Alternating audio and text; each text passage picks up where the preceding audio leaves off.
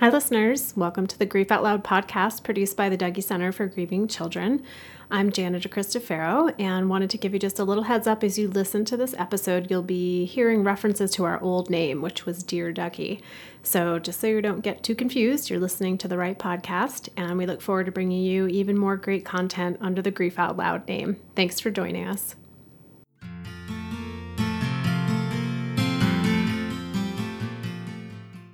Hello, everyone, and welcome to the Dear Dougy podcast produced by the Dougy Center for Grieving Children.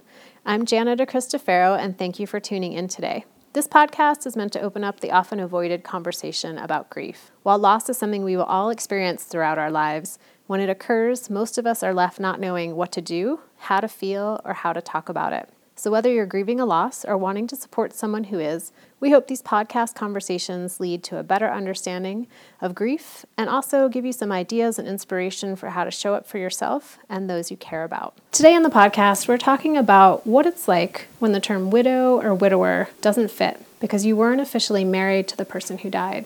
This is often the case for many young adults who lose their partners. They find themselves grieving their person, the one they were building a life with, and also dealing with the ramifications of not being family in the eyes of the law. And some people find themselves left out of the most important and difficult decisions.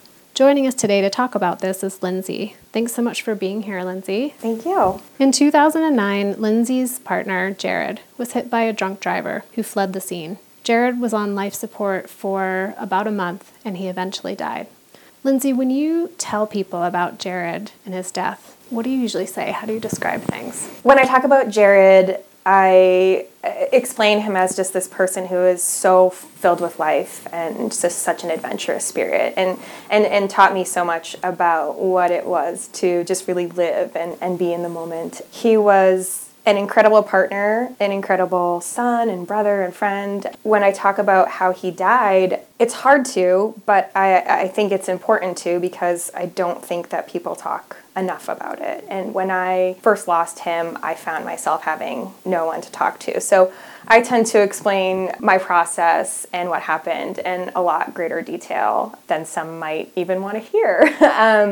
He was hit by a drunk driver on the way home from a show that our bands played together, and he never made it back. The driver fled the scene. It resulted in me getting a call at about 4 a.m. from his mother, her letting me know that he had been in an accident and it was bad. But I didn't know anything else, and I just knew I had to get there. I think when I got to the hospital, it was the first time I really realized or had to face the fact that I wasn't a family member, or I wasn't legally necessarily supposed to be there in the ICU. So I was there first, and I'm very, very, very lucky because Jared's mother had expressed to the hospital staff that I was important, that I was family, and that I should be treated like that. So they were really nice and sweet and accommodating to me and letting me see him, but they certainly didn't have to be. And I really, it didn't even hit me that could be a possibility until I got there. And was there something someone said that brought that to mind, or did it just... It was the nurse saying, like, hey, don't worry about this thing that you weren't previously worrying about. And I was in total shock in the moment, too. So I was, of course, just thinking, like, get me to him. Not that there would ever be a blocker, but there very well could have been. And how long were you there with Jared before his family was able to arrive? I wasn't actually allowed to go in because I believe, if I remember incorrectly, and it's crazy that I'm maybe not because it was so traumatic and blurry. But he was in surgery when I got there. So I was probably there for a few hours before I actually got to get in the room and see what shape he was in.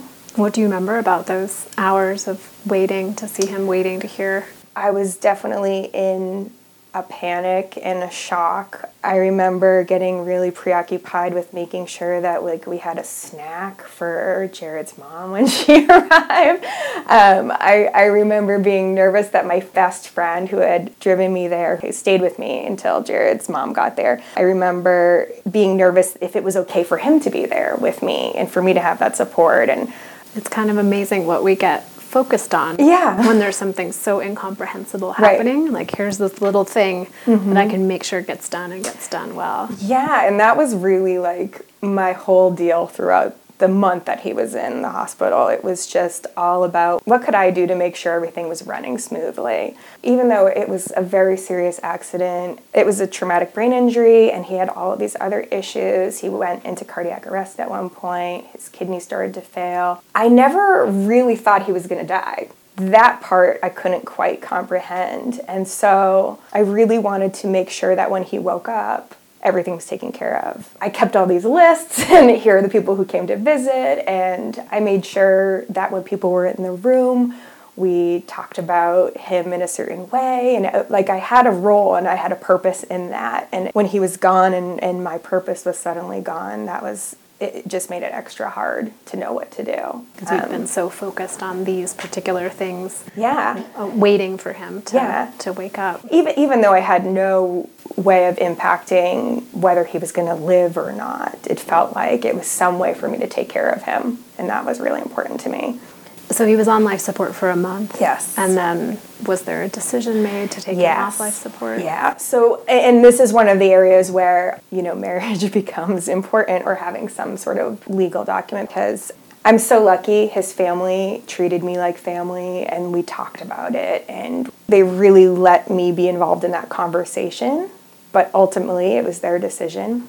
And ultimately, I would have made a different decision, which is not to say my decision would be right and theirs was wrong. I just know what I wanted in that moment was more time. I completely understand where they were coming from, too, especially with a brain injury involved. There's a very little chance of someone coming back, and an even smaller chance of them coming back as the person they were, but I just wanted him there. I would have made him stick around with me for a little while longer. It's something that I talk to, especially at my age, and I'm in my mid-30s now. I was in my late 20s when Jared died, but for my friends who are in partnerships and they don't feel like they need to get married, and it's not the same traditional society that we had, several decades ago. But I encourage them to think about that. Not necessarily that you have to get married, but to have that conversation, to set it up, to talk to the family, and try to make it a legal thing. You can even know somebody's wishes. I knew what Jared's wishes were, but emotions get involved, and it becomes about you in addition to about them and what they want. I really lucked out in, his family, and also in the fact that he was so expressive about how much he cared about our relationship and the future he saw for us. And we were planning on getting married, planning on spending our lives together. We just thought we had the luxury of time. And so I'm very lucky that he was as open with everyone in his life about our relationship, and that I got to meet them and develop relationships with them in advance of this. Otherwise, it could have been really different. Yeah, I think about people who are together maybe for many years, and people talk to their families about one another, but maybe their family lives really far away, and they've only met one time. Right. And to suddenly be drawn together in such a tragic and such an intense way, to have to make really important decisions together with people you might barely know. Yeah, and my family lives on the East Coast. Jared didn't get the opportunity to meet my family. He, I talked about him, they knew about him, but they didn't get exposure to our relationship like his friends and family did. So there was never any part of me that felt like I needed to justify or explain how important or serious our relationship was to the people in his life. But I just think about what would happen if the roles were reversed, what he would have been up against in my world, just because they didn't have that advantage of that exposure. You mentioned justifying, your role or legitimizing your relationship, and how has that played out over the last 7 years of, you meet people, you tell them about this life-changing event for you. Do you describe Jared as your partner, your boyfriend, your fiancé, even though you weren't officially fiancés? Yeah. I say partner, which is interesting because it's definitely more of a West Coast term than an East Coast term. The fiancé thing is tough because, he was someone that I did plan on spending my life with. We talked about it. We talked about getting married. We talked about what kind of house we were going to buy. We talked about the type of life we were going to lead together. He was the great love of my life. That was my person. But there was no proposal, I didn't call myself his fiancé when he was alive. It's interesting, though, because saying boyfriend doesn't feel like it does it justice. saying fiancé is not true, but closer, and so I land on partner.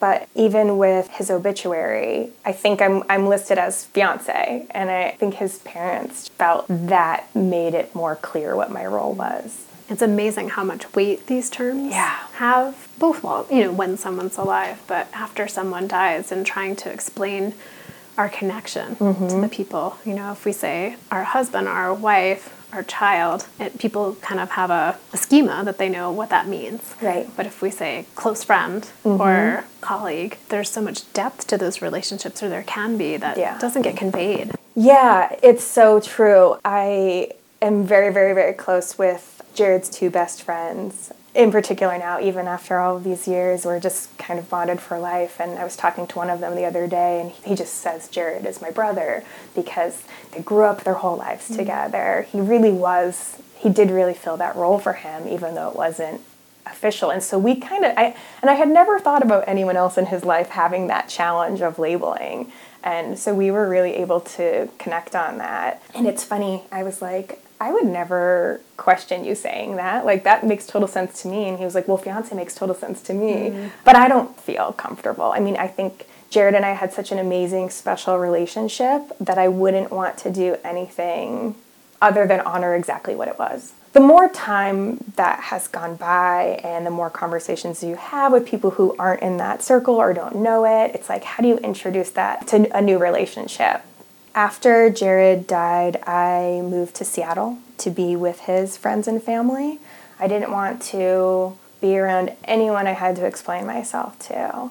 And when I decided to leave after a couple of years back to Portland, I was sort of faced with that, like, what do I tell people? It took me a while to tell people anything, and I'm not good at hiding stuff. I'm long-winded, and so I kind of end up telling my whole story. But for me, it's just, that's who I am. That is such a part of who I am, and my identity is the love and the loss of this person, in part. No one really knows me unless they know that. So when relationships got to a certain point in Portland, it felt important to say, to be honest about who I am. Now that time has passed, I talk about it very openly. So much so that we got you on the podcast to talk to the greater audience about it. Exactly.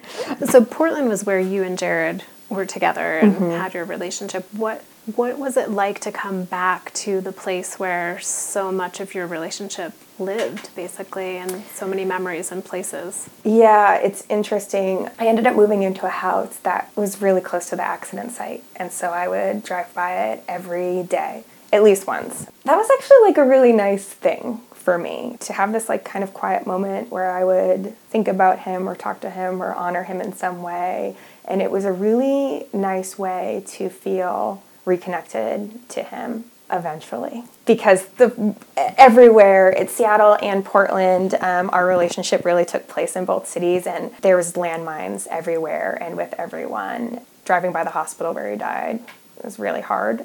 A life without him is just full of triggers. The location definitely brings them up, but I'd be thinking about him every day anyway. So, do you have a sense of if people would have responded to you differently if you had been older or had been married for many years? Yeah, it's funny. Part of me being so open about what happened, I think, is also a way of getting people to understand how serious it is to me. As far as like somebody questioning it, very rarely have I felt like I've actually come up against that. I think it's more of an internal thing for me. It's me, and it's me being nervous about how people are going to react. I had this very skewed vision of what grief was going to be like. And when he died and I finally started to understand that he was gone, I remember having a conversation with myself and saying, like, okay, well, you've gone through this really terrible thing. This is excruciating. It's devastating. And so I'm going to give myself about a year to get through this. And I thought I was being really generous, too. But I remember being, 3 months in, and, 3 months I was still just utter disaster, totally not okay, not, not working, quit my job, stopped working, moved up to Seattle, was basically being taken care of, And I was like, I don't think I'm going to make my deadline. Like, we need to recalculate. Yeah, but I mean, there's still 7 years of grieving, you know, in some form or another. That's hard for people to understand who haven't been through it. And it was hard for me to understand. And it was really hard for me to say, like, I think I had this conversation with myself, like, well, you know, you only knew him for a couple of years. So what's my justification after I hit that timeline of even knowing him alive? The relationship's this long, and the grief is longer than that, and how do you make sense of that? Would you feel the same way, you think, if you heard about a 6-year-old who was still grieving the death of their parent when they were 13? No. I mean, no, I was easier on everyone than myself. I think that was one of the big things in my grieving process, is that I was just so hard on myself every step of the way. There was, you know, the loss of him, which was huge, just missing him as a person. And there was the loss of my sense of future and my plan, you know, and I've always been this really independent person, and I've never really attached myself to a partner or the idea of a husband or marriage or any of this stuff, or, you know, a particular future that hinges on somebody else. And I really let myself with him. And so to have it taken away, it was really devastating and unfair. It shifted how I think about the world. You know, I think there's this sense of like what's fair and what's not fair, and that doesn't really come into play with death. It just is. But I had been walking around the world with this system in my head of what belonged where, and which I think is also why I tried to like calculate and plan and schedule my own grieving process. But no, I tend to have a lot more compassion for other people. I think having compassion for yourself while you're grieving is really important, and not all people are great at that part. I would say that's pretty consistent with what we hear all the time. Yeah. I mean, that people give themselves such a hard time. We've really set up a system where like people don't even know what to expect for themselves, and it's different for everyone, which I think is what complicates it. When Jared died, I did really do too much outside of having a very, very tight circle with the people who cared most about him. Like, that was sort of my comfort zone.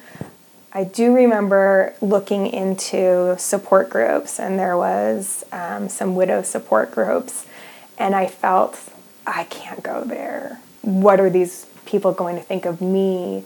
I felt really scared that someone was going to tell me that I had my whole life ahead of me, and that I could find another person to fall in love with, and that it would somehow diminish what I had experienced. And I still walk around with that sometimes. Have people said that to you? Have you run into anyone? Yeah, and I think with the nicest intent, that of course you'll find this again. You know, you're so great, and all of these things that are like supposed to make me feel better about the future. But individuals can't be replaced. Those connections that you have with people can't be replaced. And Jared used to say it to me all the time, and it's kind of funny to me now. But he would say about our relationship, lightning doesn't strike twice. You know, we really felt like we had this very special connection and very special relationship, and we felt so lucky and grateful to have each other. It is hard for me to imagine having something like we had again in the future. I think I'm at the point where I'm hopeful there will be something there, but it won't be us, because I'm no longer who I was before he died, before knowing him. That makes me think of a conversation I had on an earlier podcast episode with Megan Devine, talking about dating after the death of a partner, and how, I might misquote here, but this idea that it's not any sort of replacement. It's that maybe there's room for more in my heart, but there's no taking away the part of my heart that is with this person. Yeah, I didn't date anyone for a very long time. I think in part because I just struggled too. I think meeting this person that I felt like was my true counterpart, and this person who saw me so deeply and understood me, and we were just starting, and it was amazing. I think there was also like this kind of push-pull in me where I felt a loyalty to him still. I felt like I couldn't. I'm still honoring him, and, you know, and what would people think of not me, but him? Like, I really wanted people to understand how loved he was and how honored he was and how loyal I was to him. And I think that just made me kind of shut off to the prospect of dating in general. It's almost a bit of a bind where that fear that, you know, who am I to be grieving this relationship this way for so long? But if I date someone, what will people think that means about me and my grief and Jared and who he was in my life? Right, right. I mean, and people who have lost a partner or a spouse, they, you know, some people date right away, and that's absolutely okay. You know, everyone is totally different, but I do think I had a layer of wanting to just make sure everyone understood and honor him. And then also just, he has there's big shoes to fill. You know, there's really big shoes to fill. How did you make your way through those events that are so coupley, right? Holidays, friends' weddings, and even just a friend's barbecue where everyone came together as a couple. Yeah, you know, we were right at that point in our lives where that stuff all started happening really quickly after. One of his good friends got married, and, you know, Jared was best man material, and he would have been the person planning the bachelor party. So how I handled it was that we got to throw a bachelor party. I tried to, successfully or not, I don't know, but I tried to kind of fill those shoes. But yeah, being there without him, it was really hard for me. I remember I had a couple of really close friends that got married back home, and my mother got married, and I couldn't go. Mm-hmm. I couldn't bring myself to sort of celebrate other people's relationships. That was really hard for me. And also hard because I had lost him, and hard because I felt crappy about the fact that I couldn't be there and show up and be joyful for them. But again, I'm so lucky with the people. Like, Jared was just this like amazing person, this magnet for other people, and such a good friend. I think all of his friends were really devastated by his loss, and a lot of his friends sort of took me in, not necessarily because of me or who I am, but really because of who Jared was, and because they knew I was as important to him as I was. Therefore, I was this precious thing, and they were going to look out for me forever. And in particular, like, his two best friends are just two of my best friends. It was an incredible experience just knowing Jared, because he really was sort of magical person, and an extraordinary experience losing him, and then trying to carve out a life without him. Those two, you know, his best friends are definitely people who I see still actively grieving him and missing him being there at important events for their lives. And I know he's present for them in a way that he's present for me, and there's just a lot of comfort between all of us in that. And there's power in being around others who can reflect back or, you know, validate that, and that deep level of grief and connection and just missing of someone. I know we're getting a little close on time for our episode today. I'm just curious, is there anything about grief that stands out as just being ridiculously awkward, uncomfortable? Yeah. Besides all of it. Yeah, all of it. No. So I was super surprised by how incapacitated I was. One of the things that's huge and affects everything else is that I walked into my relationship with Jared having a really strong sense of self and understanding who I was, and I could kind of predict my actions and reactions to things. And in losing him, grief is so devastating, and it sort of rewires who you are as a person. I feel like I didn't even know who I was anymore, and I couldn't predict what I was going to do. So even when people would say, like, you know, what do you need? You know, and I would tell them and express to them, but 2 minutes later it's something totally different, and I had no idea that was coming. It's uncomfortable to navigate your own grief like that. And then because I approached it in this way that I was like, I am going to surround myself with people who are also grieving, that can be brutal, you know? I think there was losing him and missing him and all of that, but then just like, yeah, everyone else's stuff. And it's so emotional, and everyone has their right to feel exactly how they're feeling, but it can cause pain for you too. And then awkward moments. Yeah, I remember breaking down in the grocery store crying soon after his death because I saw this brand of popsicles that he got me once when I had a sore throat. Like, it's a whole different spectrum of emotions. And for me, even still, it's really easy to tap into any of those.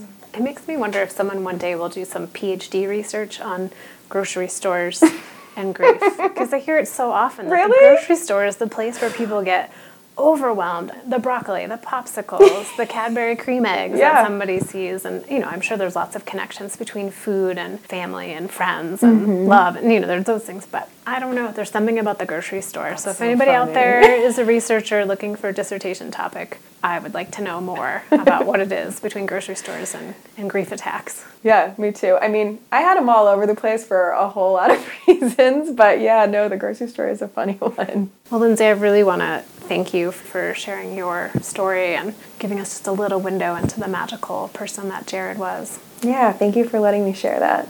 And for everyone out there listening, I mentioned another episode with Megan Devine on dating after the death of a partner. There's a few other episodes that speak to the experience of having your partner die. So you can find those on our website. It's dougy.org. And you can also listen to any past episodes on iTunes or Stitcher or any other podcast platform that you might be using. And if you have a topic that you'd really like to hear us talk about on the podcast, please send us an email at help@dougy.org, and we will do our best to have an episode to talk about that. Thanks for listening. Thanks for listening.